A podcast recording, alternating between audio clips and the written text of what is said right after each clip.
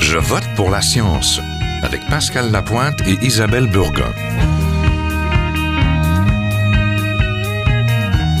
Bonjour à tous. Aujourd'hui à l'émission, nous allons vous amener dans le bois. Nous allons vous parler de l'un de ses habitants, le caribou forestier, une espèce considérée comme menacée de disparition à l'échelle du Canada. Au Québec, il a le statut d'espèce vulnérable. L'ensemble des populations de caribous forestiers ne compte que quelques milliers d'individus. Ce cervidé occupe actuellement 2,4 millions de kilomètres carrés de la forêt boréale canadienne. Cela semble beaucoup, mais c'est la moitié de ce qu'il occupait au 19e siècle. La fragmentation d'habitat qui survient en raison des activités industrielles notamment représente la première menace pour le caribou. La Société pour la nature des parcs du Canada, la SNAP, trouve que la province, malgré plusieurs opportunités pour protéger le caribou forestier, tarde trop à agir.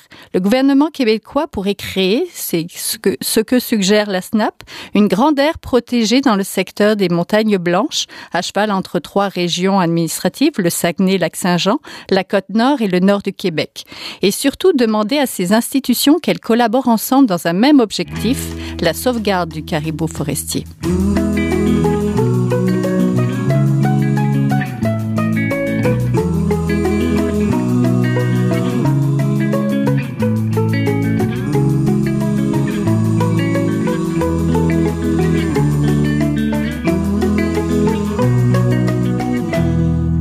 Nous sommes en compagnie de Pierre-Olivier Boudreau, biologiste de formation et chargé de projet en conservation et foresterie à la Société pour la nature et les parcs du Canada, la SNAP Québec. Son travail au sein de l'Agence Parc Canada et de plusieurs ONG du Québec et en Amérique centrale l'ont mené à s'intéresser à la conservation et notamment en ce qui concerne les espèces menacées et les aires protégées.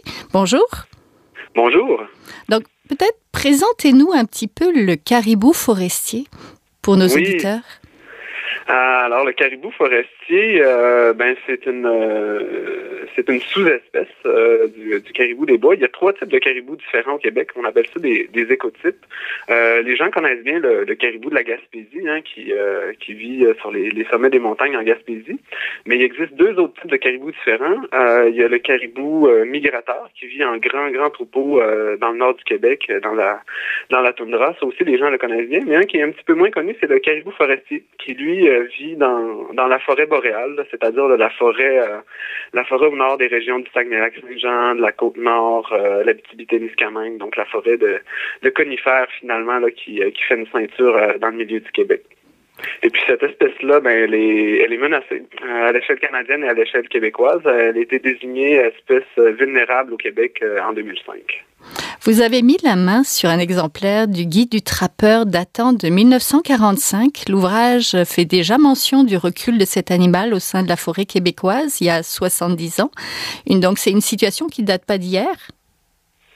Effectivement, ben on, déjà à l'époque, les gens avaient observé le, recul du caribou forestier. Ce qu'il faut savoir, c'est que disons, au début du siècle, un petit peu avant le début du, euh, des années 1900, euh, il y avait du caribou forestier jusqu'au Vermont. Euh, donc, euh, en Nouvelle-Angleterre, il y avait du caribou forestier. Et maintenant, euh, son aire de répartition a beaucoup changé. En fait, il n'y a plus de caribou forestier au sud du Québec. Maintenant, il se retrouve seulement à peu près au nord du, disons, 49e parallèle. Donc, au nord au nord de, de Chibougamau, à peu près à cette latitude-là. Donc, on, a vraiment constaté un, un recul là, de, de l'aire de répartition du caribou depuis, depuis une centaine d'années effectivement, euh, les, trappeurs à l'époque avaient, déjà observé que, que cet animal-là reculait. Euh, il y a plusieurs causes. Euh, la chasse a joué un rôle beaucoup à l'époque, mais tout le processus d'urbanisation et d'occupation du territoire par l'être humain là, a été vraiment important parce que le caribou, c'est une espèce qui est très, très, très sensible à, à, à l'empreinte humaine. On parle de fragmentation d'habitat. Est-ce que vous pouvez nous expliquer un petit peu pourquoi ça a une répercussion sur euh, les, les hardes de, caribou là? Oui. Donc, euh, qu'est-ce qui se passe avec euh, avec la fragmentation de l'habitat? En fait, c'est c'est des répercussions indirectes. C'est que quand bon quand on crée des chemins forestiers, par exemple, ou des perturbations, ça permet ça permet aux prédateurs du caribou de d'avoir plus de facilité d'atteindre les, les jeunes caribous, par exemple. On parle notamment du loup qui utilise les chemins forestiers et puis il y a plus de il y a plus de chances de rencontre avec le caribou. Donc euh, ça, ça a un effet sur le direct sur le taux de survie des caribous. Euh, un autre effet aussi, euh, par exemple pour au niveau de la foresterie, c'est que la foresterie a tendance à, rajeunir la forêt. Et puis ça, ça favorise des animaux comme comme l'orignal et puis l'ours noir. l'ours noir d'ailleurs est un prédateur du, caribou. Et puis l'orignal, quand, il y a, quand on, crée des conditions qui sont propices aux orignaux, ça attire aussi des loups. Donc c'est vraiment un petit peu une, une relation est directe, mais euh, ça finit toujours, euh, ça se conclut toujours finalement par une, augmentation de la présence du prédateur, euh, des prédateurs du caribou. Ça, ça a un effet sur, la, sur la survie des populations. Oui. On se souvient de la réaction du ministre Couillard, c'était avant son élection. On ne sacrifiera pas une job dans la forêt pour des caribous, un point de vue qui est aussi partagé un petit peu par l'Institut économique de Montréal qui présentait qu'il y avait des impacts socio-économiques. Un caribou sauvegardé égale 30 31 emplois et 3,8 millions de dollars perdus. Pourquoi on met ça dans la balance, le caribou, puis l'effet économique, selon vous? Euh, ben, il y a des gens qui disent que euh, la quand, quand on, en fait, c'est que quand pour protéger le caribou, en fait, il y a deux manières. C'est la première manière, c'est de créer des aires protégées, donc des zones où il n'y a pas d'exploitation industrielle. Et puis la deuxième manière, c'est euh, les autres endroits à l'extérieur des aires protégées, c'est de faire une foresterie qui est qui est qui est adaptée au, à la biologie du caribou forestier. Donc c'est sûr que quand on crée des, des, aires protégées, et le caribou a besoin de grandes aires protégées euh, parce que c'est un animal qui se beaucoup, euh, c'est des zones qui sont qui sont soustraites à, à l'aménagement forestier. Donc c'est des zones qu'on n'ira pas récolter. Et puis, euh, disons qu'il y a des gens qui ont, qui ont, fait un lien facile entre le fait de fermer des zones à, à l'exploitation forestière et la perte d'emploi. Euh, nous, ce qu'on dit, c'est que c'est totalement possible de créer des aires protégées et de continuer à exploiter la forêt dans d'autres secteurs, mais il faut il faut qu'il y ait un équilibre en quelque part. Et présentement, cet équilibre-là n'est pas atteint. Et puis, euh, le forestier en chef euh, le, le, a fait un rapport assez important euh, l'année dernière qui disait que la situation du caribou est, est très problématique actuellement et puis qu'elle risque de s'empirer si on, on, garde les stratégies forestières qui sont en place présentement. Oui, merci beaucoup. On était en compagnie de, donc, de Pierre-Olivier Boudreau, qui est chargé de projet en conservation et foresterie à la SNAP, la Société pour la nature et les parcs du Canada. Merci. Merci pour l'invitation. Merci.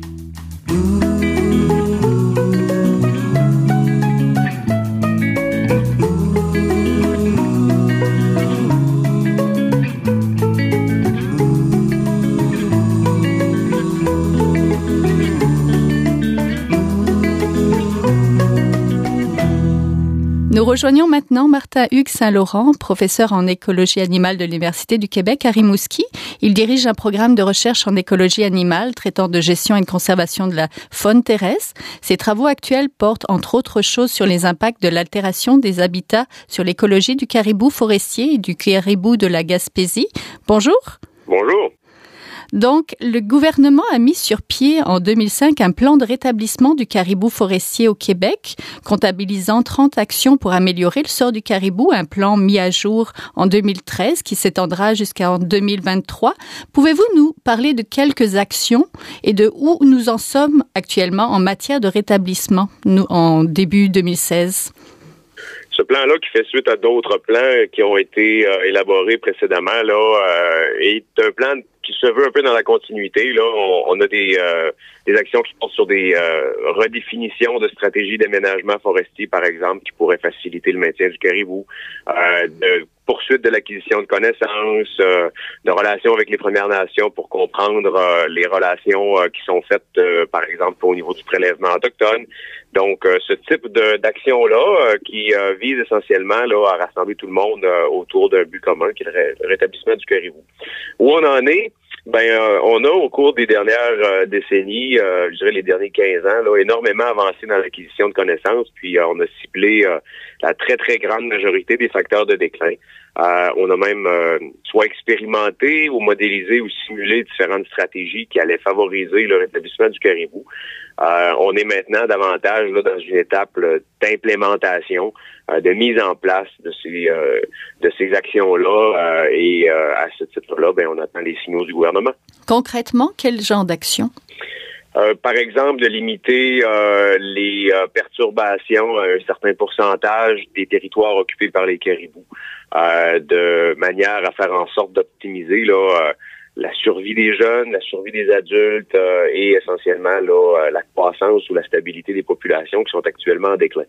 Les taux de perturbation sont très élevés dans la très grande majorité de la forêt aménagée au Québec c'est un changement de paradigme important et ça se fait pas sans écueil, mais euh, c'est la, trajectoire dans laquelle euh, on souhaite aller là dans euh, l'optique de maintenir le caribou et, d'assurer sa conservation. Qu'est-ce qui perturbe le caribou?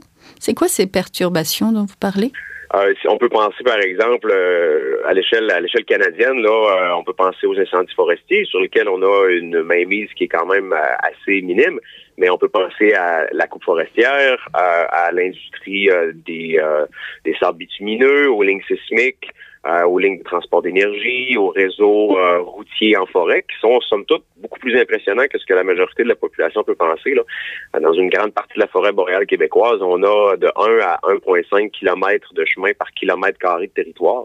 Donc c'est énorme et tout ça favorise l'augmentation d'abondance de certaines proies autres que le caribou. On peut penser à l'orignal, au cerf de Virginie, qui vont soutenir davantage de prédateurs, qui vont être plus nombreux à s'attaquer au caribou et surtout plus efficaces à patrouiller leur territoire grâce, par exemple, au chemin. Euh, et finalement de mettre une pression de prédation plus importante sur l'espèce. Dans un avertissement du nouveau document, celui de 2013, on peut toutefois y lire les membres de l'équipe de rétablissement ne peuvent prendre l'engagement de toutes les mesures que toutes les mesures seront appliquées compte tenu des crédits disponibles pour les espèces vulnérables et menacées, de la priorité accordée à chaque espèce et de la contribution des nombreux organismes. Donc on manque de quoi? D'argent, de volonté ou d'entente pour euh, rétablir le Il faut bien comprendre il faut bien comprendre que l'équipe de rétablissement n'est pas nécessairement un organisme euh, euh directement euh, inféodé au gouvernement. C'est un regroupement de gens qui, sous la coordination gouvernementale, vont va euh, travailler tous ensemble à identifier les meilleures pistes de solutions et identifier les facteurs de déclin. Maintenant, euh, le gouvernement récupère ce plan-là, puis après ça, ben, décide euh, de, de, franchir des pas dans la trajectoire suggérée, mais aussi en utilisant sa propre expertise. Donc, est-ce qu'on manque de, de, de volonté? Est-ce qu'on manque de moyens? C'est peut-être un petit peu tout ça. La situation est beaucoup plus complexe qu'elle n'en a l'air. Il y a beaucoup d'inertie dans le système.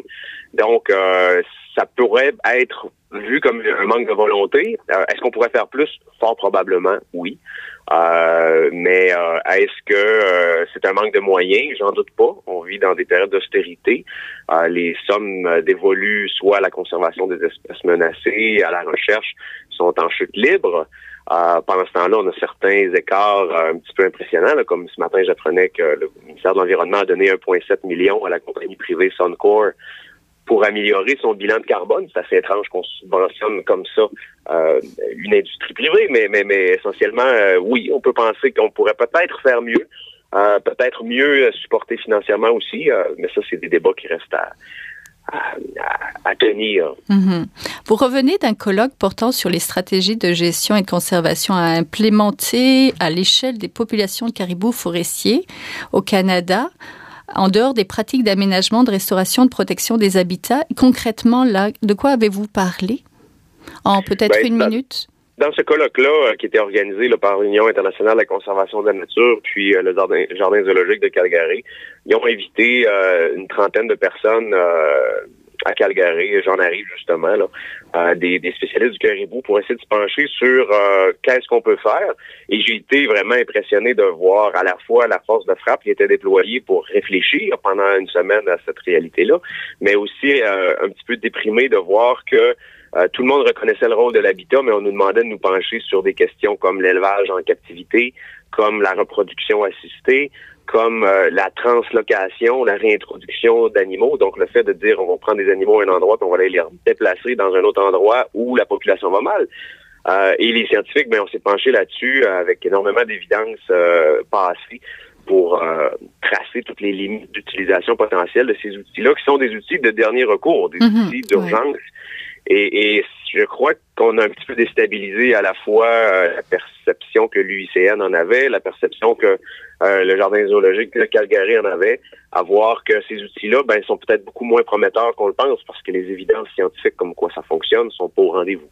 Donc, on, est, on est plusieurs à marteler à travers le pays depuis depuis longtemps avec des évidences scientifiques que tout doit passer par l'habitat. Donc, on doit peut-être redéfinir le paradigme euh, d'exploitation des ressources naturelles qu'on a à l'échelle du pays, euh, en équilibre avec les engagements de maintien de la biodiversité qu'on a signés à titre de province, à titre de pays. Oui, c'est un petit peu comme si on avait baissé les bras.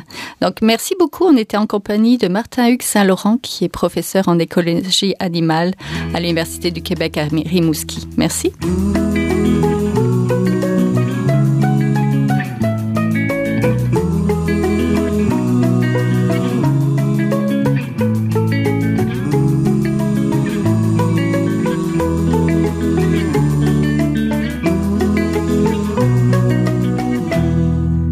Retrouvons à présent nos deux derniers invités, le BDiste Martin PM, Martin Patnaud Monette, qui après des études en biologie à Sherbrooke a fait une maîtrise à l'Université du Québec à Montréal. Son sujet de thèse, l'alimentation du goéland à bec cerclé, un sujet qu'il est en train de BDiser, je ne sais pas si c'est correct, euh, BDiser, avant de s'intéresser au caribou forestier dont il a fait une euh, bande dessinée qui est, elle, terminée. Bonjour. Bonjour.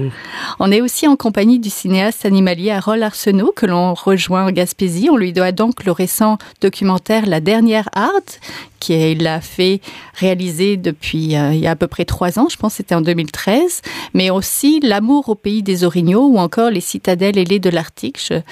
Je, pense que le film, votre dernier film, a été euh, diffusé sur TV5 récemment. Bonjour. Oui, bonjour. Oui, euh, la, dernière art a été diffusée dernièrement, il y a deux semaines, je pense, sur TV5. Oui, on va avoir pour les chanceux euh, l'occasion de voir le voir en projection au festival Vue sur Mer, mais il faudra se, déplacer. Et sinon, on vous tiendra au courant à savoir où est-ce qu'il va être diffusé, si vous êtes curieux. Mais si vous êtes vraiment très curieux, vous pouvez aussi aller voir sur euh, le site internet de votre du distributeur. Rappelez-nous le nom de votre distributeur. Euh, Film Option International. Donc, euh, vous pouvez le commander. Donc, donc bonjour à tous les deux. Bonjour. Moi, Ce, qui m'intéresse, c'est pourquoi avoir fait un film pour vous, Monsieur Arsenault, et une BD pour vous, euh, Monsieur Padnot de Modette, euh, sur le caribou et sa situation vulnérable. Commençons peut-être avec vous, Monsieur Arsenault. Euh, moi, je, comme je suis gaspésien, euh, moi ça fait une trentaine d'années, trentaine d'années que je fais des documentaires animaliers, donc sur le comportement animal un peu partout. Et euh, comme je viens de la Gaspésie, ça me touchait assez. c'était, c'est, pour moi important de, parler des caribous parce qu'ils ils sont vraiment en voie de disparition. ceux de la Gaspésie, c'est une population relique qui était ici là, depuis la, la, fin de la dernière glaciation et euh, donc qui ont été repoussés euh, à partir du moment où les premiers Européens sont arrivés. Il y en avait jusque dans le nord des États-Unis, et puis là, il en reste euh, qu'une centaine d'individus qui se sont réfugiés donc sur le sommet des montagnes dans, le parc de la Gaspésie, là, sur les sur dans la chaîne des Chic-Chocs, sur vraiment un petit territoire. Et puis, il n'en reste qu'une centaine depuis aux derniers inventaires, donc ils sont vraiment en péril. Donc, c'est important pour moi de, de faire quelque chose là-dessus avant qu'il soit trop tard. Et puis, peut-être qu'il y a possibilité, de, si on met toutes les énergies, de sauver cette, euh, cette population-là. La dernière arme, donc. Martin, pour vous, la BD sur le caribou, oui, ben la, la question du, euh, du caribou forestier, je pense que l'idée m'est venue euh, avant les dernières élections provinciales. Euh, vous en avez parlé dans, dans votre première entrevue. Il y, a, il y a Philippe Couillard qui s'est présenté cette fois-ci dans Robertval, donc une circonscription où ce que la foresterie est importante et où la question du caribou forestier est présente. Et le, premier ministre actuel, qui ne l'était pas encore à l'époque, a eu cette phrase de, de on perdra pas une job pour sauver le caribou forestier. Donc, je trouvais que ça avait marqué, euh, en tout cas, ça, ça a marqué un peu l'imaginaire. À ce moment-là, je travaillais au ministère de l'Environnement, pas, euh, pas à la fonde, sur, euh, sur d'autres projets, mais il y, y, a ce volet-là politique qui prenait le dessus un peu sur la, la, la science qui m'a interpellé.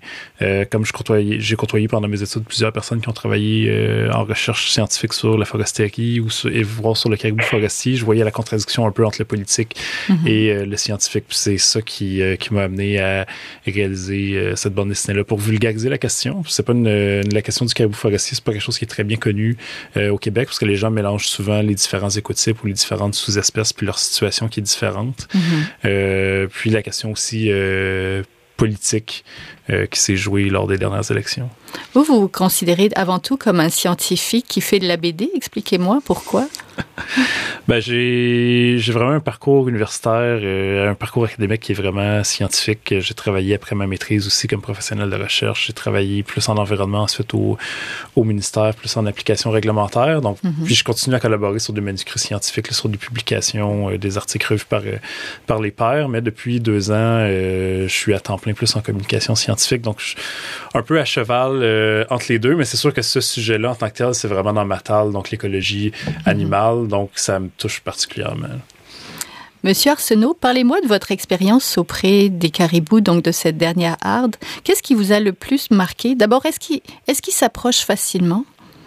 Euh, il s'approche facilement à certaines périodes de l'année, euh, en particulier dans, dans, le temps du rut où c'est euh, ils sont plus faciles d'approche, mais euh, il y a des, des, des, des périodes où euh, c'est vraiment difficile, euh, surtout dans, quand les femelles ont leurs leur petits au printemps, ils sont très très difficiles à approcher. mais j'ai passé j'ai passé près de deux ans sur ce projet-là, puis peut-être 200 jours dans, dans les montagnes, là, et puis lentement ils se sont habitués à ma présence, et puis j'ai réussi à, à, la, à, la fin, à la fin, dans les dernières, dans la dernière année, c'était pour moi plus facile de les approcher, en autant que je réussissais à m'approcher assez, assez près pour qu'ils puissent me sentir. Euh, il était, j'étais, je pouvais rester avec eux toute la journée, là, vraiment à proximité. Le, le problème, c'est de s'approcher assez près pour qu'ils, pour qu'ils puissent te sentir, parce qu'ils sont, ils voient pas très bien, mais ils détectent bien le mouvement, puis euh, à une certaine distance, ils savent pas c'est quoi, c'est quoi qui, qui arrive. Alors mmh. ils sont, sont souvent craintifs. Donc euh, oui, j'ai réussi à ça a été, ça a été difficile parce qu'il y en a pas beaucoup. Puis mm -hmm. c'est quand même, même si c'est pas un territoire grand, c'est un territoire grand pour tout pour les trouver. Euh, mais euh, j'ai quand même réussi à faire de quoi d'intéressant. Vous, vous êtes cinéaste animalier, vous avez l'habitude de, justement de côtoyer beaucoup d'espèces. En quoi cette espèce vous a interpellé? En quoi est-ce qu'il y a des, des défis à filmer des caribous? J'avais déjà filmé un peu euh, des, euh, des caribous euh, dans l'ouest. J'avais filmé migrations sur la rivière Porcupine au Yukon, mm -hmm. qui sont des caribous toundriques. Oui. Et, et puis, donc, j'avais une expérience avec avec eux, mais ici, au, pour moi, c'est un, un grand défi parce que je fais du comportement animalier, puis comme je voulais justement euh, parler de, de, cette dernière harde-là, puis des, des problématiques euh, euh, du fait qu'il qu qu qu est en voie de disparition, ben, c'était au départ, c'était un peu épeurant pour moi d'essayer de, de, faire un documentaire sur le comportement animal avec des animaux qui, qui, qui sont si peu nombreux. Alors, euh, pour moi, c'était le, le, grand défi de ce projet-là. Euh, ça m'a été, ça a été les, les, les, premiers mois, là, le premier hiver que j'ai tourné, je les ai vus une fois dans trois mois, fait que j'étais un peu découragé. Oui, le, le dernier jour avant de, avant de repartir. Oui, au, au, printemps pour les petits, c'était seulement la dernière journée que j'ai réussi à les voir. Ouais. Martin, le caribou forestier, c'est aussi un enjeu politique et les enjeux sociopolitiques vous intéressent beaucoup. Pensez-vous que la BD permet d'interpeller les gens différemment sur ces enjeux-là? Je crois que qu'est-ce que ça permet, surtout à notre ère où les gens sont devenus un peu paresseux pour lire euh, des longs textes ou même pour passer des fois deux heures à écouter un documentaire, mm -hmm. euh, où est-ce que les gens sont beaucoup en ligne sur des, les médias sociaux, peut-être surtout les, les moins de 40-45 ans. Euh, c'est un, c'est un médium qui peut être consulté assez rapidement, qui peut être assez bref, qui est visuellement attractif. Donc, la BD que j'ai réalisée, c'est une assez courte BD, c'est seulement 16 pages qui, euh, qui est paru initialement dans la revue Planche, qui est un magazine de bande dessinée québécois. Euh, donc, c'est quelque chose qui peut se consulter euh, très rapidement, là, en 5-10 minutes maximum. Donc, ça mm. va pas très en profondeur, mais je crois que ça permet euh, ça permet d'accrocher les gens. Euh, puis ensuite, si euh, c'est de semer une petite graine, si les gens sont mhm. intéressés par la suite, ben là, il y a possibilité de faire des plus de recherches puis d'aller lire plus amplement sur le sujet. Mais je crois que c'est on voit de plus en plus de BD reportages puis de BD documentaires. Il y a la revue Disney qui existe en France, mhm. qui est de plus en plus populaire sur toutes sortes de sujets scientifiques, politiques ou autres. moi, je crois que c'est très prometteur pour, pour rejoindre les gens puis pour rejoindre un public autre aussi, qui n'est pas nécessairement intéressé par des sujets scientifiques. Monsieur Arsenault, le fait d'avoir des belles images, puis vos images sur les caribous sont très belles, est-ce que vous pensez que ça peut contribuer justement à sensibiliser les gens à la problématique? Euh, c'est sûr hein, que les, gens qui écoutent des documentaires animaliers euh, sont, sont, sont, plus sensibilisés à, à protéger l'environnement quand ils voient des, des, belles choses, surtout quand ils réalisent que les animaux ont surtout euh, ont aussi eux, ont eux aussi des émotions puis qui, se, qui se sentent euh, euh, qui sont capables de de de de, de, de s'occuper de leurs petits, de, de, de, de, qui c'est pas juste des, des, des, machines à instinct. Mm-hmm. Je pense qu'il y a comme une, une, ouverture qui se fait à partir de ce moment-là, puis on est plus enclin à protéger L'environnement, oui. Ce qu'on connaît finalement, même si c'est à travers les images. Pourquoi c'est important, c'est la dernière question à tous les deux et assez rapidement, pourquoi c'est important de rendre visible auprès des gens le caribou des bois et sa situation critique selon vous? D'abord, Martha? Ben, je crois que c'est important pas seulement pour le caribou aussi, mais pour euh, notre conception euh, de l'exploitation des, euh, des ressources. Martin Hugues Saint-Laurent en a parlé un peu. La, la problématique de base, c'est vraiment l'habitat, c'est comment on aménage notre territoire, comment on, comment on l'utilise, comment est-ce qu'on coupe notre bois. Donc, je pense que ça pose des questions plus fondamentales que seulement le caribou. Monsieur Arsenault, pourquoi c'est important de le rendre si visible? c'est important parce que c'est justement, on réalise qu'en modifiant l'environnement, on, on, on, donne, on, on favorise certaines espèces espèces au détriment d'autres et puis que tout ce qu'on fait dans la comme modification à, notre environnement, ça a un, impact. Votre prochain sujet? Euh, pour moi, c'est je, je, finis présentement là, euh, quelque chose que j'ai fait sur les ours noirs. Et euh, donc j'ai mis trois ans aussi là, à filmer les ours noirs dans le parc national parc Forion, national Forion en Gaspésie. Mm-hmm. Et puis donc c'est presque terminé là. Martha PM, votre prochain budget euh, je continue à euh, travailler sur euh, mon mémoire en BD. Sinon aussi, je vais collaborer à la vulgarisation de projets de recherche d'étudiants de l'Université de Montréal. Ça, c'est le, le goéland à bec Oui, le goéland à bec oui. Où en êtes-vous? il me reste au moins quatre parties à faire. OK. Donc, c'est en cours. La deuxième devrait être publiée sous peu. Entendu. Ben, je vous remercie beaucoup à tous les deux d'avoir accepté de participer à notre émission. Donc, on était en compagnie du cinéaste Harold Arsenault, pour, euh, qui était venu nous parler de La Dernière Arme, donc son film, son documentaire sur les caribous, et du BDiste Martin PM, Martin Patnaud Monette, donc qui est venu, lui, nous expliquer pourquoi il avait décidé de faire une bande dessinée sur le caribou forestier. Merci beaucoup. Merci à vous. Au revoir. Au revoir. C'est tout pour cette semaine. Je vote pour la science c'est une production de l'agence Science Presse avec Radio VM. À la régie, Anne-Louis Lins. Vous pouvez réécouter cette émission et les précédentes sur le site de Radio VM ou sur celui de l'agence Science Presse et nous suivre sur Twitter. À la semaine prochaine.